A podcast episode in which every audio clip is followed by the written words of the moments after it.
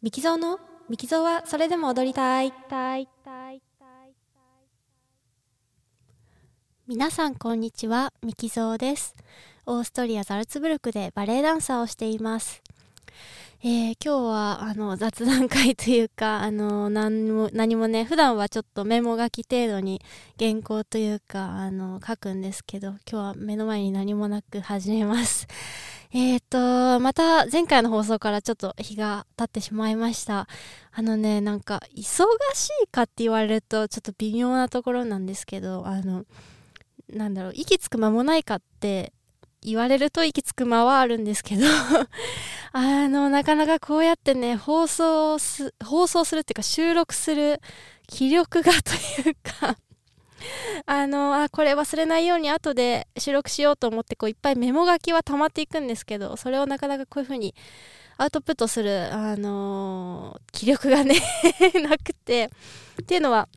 5月の1日に、えーアンナ・カレーニナの初演を迎える、まあ、一応予定で今ちょっとコロナの状況で、まあ、それはどうなるかっていう感じではあるんですけど一応5月の1日を、えーまあ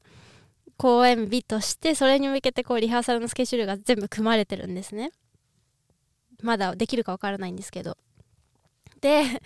あの今舞台リハをしてましてそれが、まあ、朝の10時から始まって2時までやってでえーっと長い休憩を挟んで7時から夜の10時までっていう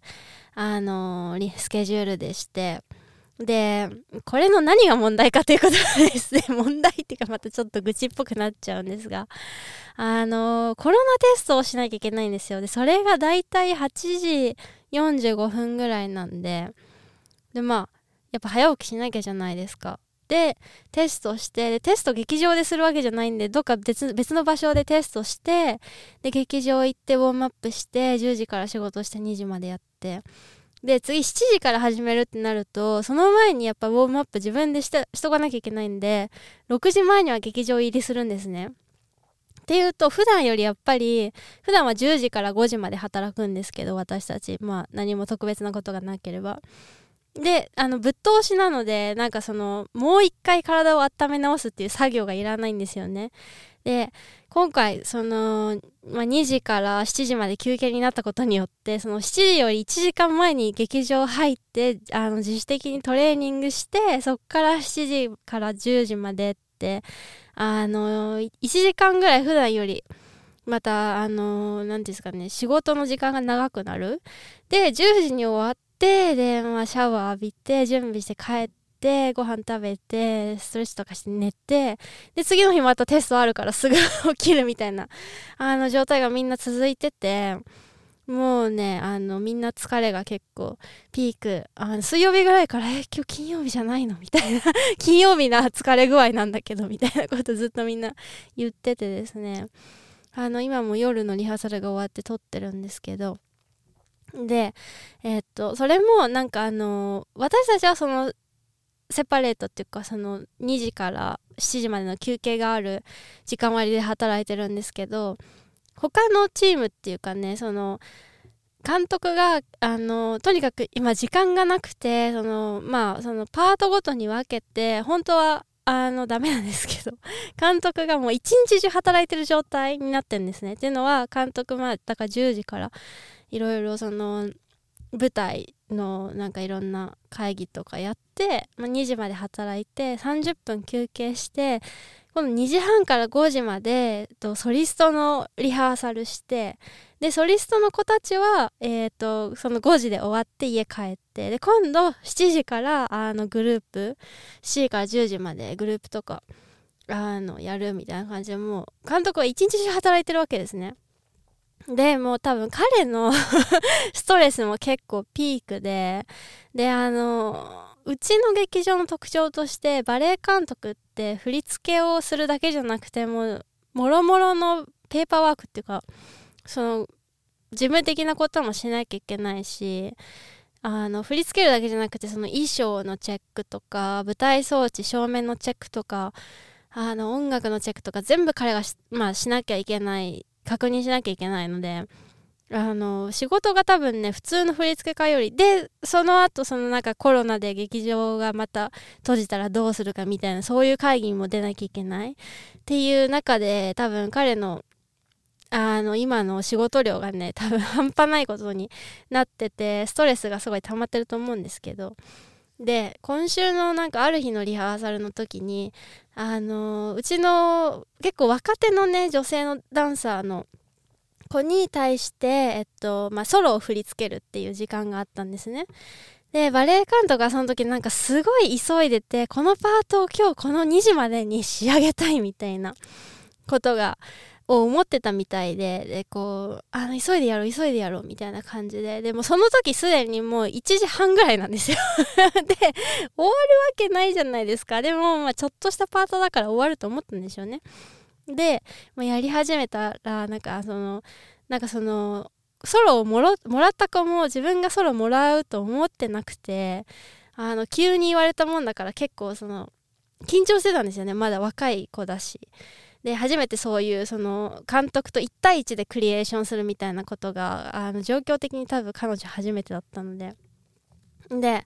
あの結構緊張しててあの普段覚えられるような振りもこうなかなかこう頭に入ってこないみたいな状況ででそれでその監督が あのあのちゃんと見てみたいな感じで。でこうどんどんどんどんなんていうかね 彼の方も追い詰められてってあの早く早くみたいな感じで。あのせかしててでせかされればせかされるほどそのダンサーの方もあの頭入ってこないじゃないですか何にも。でまあそんな中で結局まあ2時までにはまあ終わらずみたいな。でなんか最後ね 捨て台詞のようにね彼が。なんかね僕もなんかホームワークあの宿題にしなきゃいけないけどこの部分は君も宿題しなきゃいけないよ僕だけじゃないよみたいなことをあの言い放って終わったんですよね。でうわーって思って。あの彼ね多分冷静になったらちゃんと話し合えるしあのいい人なんですけど私の過去放送でいい年して泣いた話っていうのが2回目かな。2回目ぐらいにあるんですけどそこでそのまあ私もな結構そういう似たような状況になってこうプレッシャーがあってでも全然頭に入ってこなくて注意が全然できなくてって終わって泣いてみたいなことがあってでその後に監督が「ちょっとミキ話せる?」って言ってあの2人で2人だけでこうじっくり話してその時に私があのだってもうすぐこれ違う作品ですよ違う作品の時にもうすぐ初演なのにまだ作品できてないしここで私が足引っ張れないのになんかこんなちんたらやってたらあの完成しないじゃないかみたいな感じで 怒って言ったらあの彼がねいやそうそうじゃなくてあのそれは君は考えなくていいみたいな。それはもしあの本番までにこのバレエがね仕上がらなかったそれは僕の僕サイドの責任だから僕のスケジューリングとかあのオーガナイズのあの話だからって言って。で君はそんな時間的制限を考えないで自分が必要なだけ時間をとってえ、ー、と焦らないで練習してくれみたいな感じでまあざっくり言うとそんなことを言われてでこのバレエに関してはあの絶対間に合うからそんな心配しなくていいみたいな感じで言って言ってたじゃねえかって思ったんですよねその光景を見ながら。言ってることとやってること違うじゃねえかって思ったんですけど私の時にその数ヶ月前に起こその私が泣いてしまった時にのその話し合いって彼の作品じゃなかったんですよ別に振付家の人がいて彼はま外から見てる状態ででそれをあの私たちにコーチングしてたんですねでその中で多分彼は一歩引いた状態でバレエ団をというか作品を見てたので絶対大丈夫だからあの、テイクやタイムっていう風に言えたんですよね、彼が。でも、今回は彼の作品なので、で、全責任が彼には、あの、のしかかってるっていうかね。まあ、だから状況は違いますよね。で思ってまあそうなるのもしょうがないかってそういう日もあるなって思いながらいやーこの後輩の子になんて声かけたらいいかなってあのそのね怒ってる時はその雰囲気にリハーサルがなってる時はやっぱりもう誰も何も言えないんですよそうは言ってもボスだしであの働いてる女の子は一番何て言うかねその若いしということでで終わってからもう周りに誰もいないの確認して あの気にしない方がいいよって言ってあのこんな窮屈なスケタイトなスケジュールでやらされてあんな状況で誰だってできないんだからあれはあっちのせいだからあっちのせいだからっていうかねあのスケジュールの問題だからあのあなたは気にしなくていいよとか言って。で分かってるけどやっぱりその状況になるとねあの泣きそうになってしまって結構あのパニックになってしまって全然できなかったみたいな感じで彼女がねすごい悲しそうにしててでも彼女ね泣かなかったから強いなと思って私絶対この状況泣くとか 思って。そうでまあそんなことがあってでふと自分の23年ぐらい前の時ですかね。だから私が彼女の年齢だった時のことを思い出してその時はその監督がうちのバレエ団にその新任で来たばっかりの時だったのでもう体制がこうガラッと変わってで彼は私のこと全然なんていうか目に留めてないっていうか、まあ、一応その契約があるから残してるけど別にそのダンサーとしてあんまり期待してないっていうのが彼の態度で分かったんですよね。であのそれまでは結構そのザズブークのバレエ団で結構ソロとか踊らせてもらってたのに急にそういう扱いになったので結構苦しくってでもう本当に毎週のようにもう家でもでそれでなんかあのミキはなんかあんまりその足のラインがあの質が良くないとか なんかそのそうですね踊りのとにかくクオリティが良くないみたいなことをすごいあの散々に言われるみたいな。自分のスタイルを全然分かってないみたいな感じで言われてでもあのクビになるかなって思っててでそれでもう本当に毎週のように家でもうこんなこと言われたってこういう風な態度されたって言って泣いてであのその時から今の彼と付き合ってたのででその時はね彼はあのもちろんその彼自身が怒ったりとか悲しんだりっていう感情をあらわにすることはあるんですけどことビジネスシーンに関しては彼はすごく冷静になれるっていうか仕事は仕事ってすごく割り切れる人なんですよね。だからもう最初でその当時結構付き合ったばっかりだったからいやもうそんなに毎週もうこの世の終わりかのように泣くぐらいだったらそれはあの仕事とは言えないっていうかその結局そのお金を稼ぐためにやってる活動なんだから仕事なんてそんなに精神的に来るようであればもうやめた方がいいよって言ってそれはその状態普通じゃないよっていう風に言われてで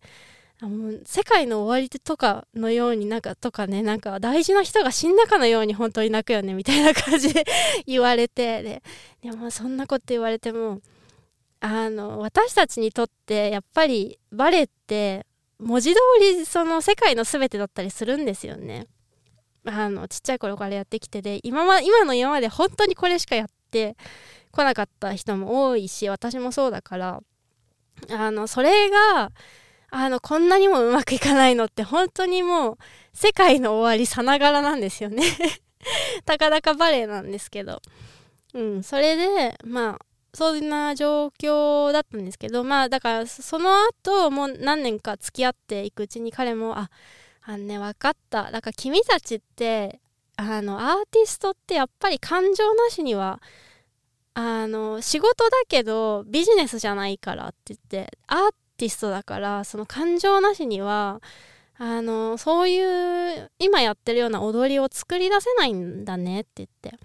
だからもうそれも仕事の一部としてもうそういう日もあるってお互い思うしかないんだねって言って。もしそこにその感情がなかったら今ま今までその作ってきたような作品はきっと生まれなかったんだよって言って。でそれにその今まで僕はそのまあ見てきたけどあのもういろいろあっても最後にはなんとか形にするしみんなハッピーになってるじゃんって言って。だからもう本当にあの君の仕事の一部として感情があってそういう日があってっていう風にあの思ってくしかないんだねっていう風に ある日突然悟ったみたいで なんかそういう風にねそうだからあのそういう日もあるけど心配しないであのやってればいいんだよっていう風に言われてまあそうねってそうだから感情なしには仕事だけど仕事じゃないし仕事じゃないけど仕事なので 結構難しいところなんですけどあなんか自分にもそういう時期があったしそして多分これからもそういう日もあるなっていうことをなんとなく思った、えー、エピソードでした。えー、っとはいなんかまとまりもなくこんなに長く喋っちゃいました。のでえまだまだ今週はねいろんなことがあったんですけど一回ここで切りたいと思います、え、それでは最後まで聞いていただきありがとうございました。またお会いしましょう。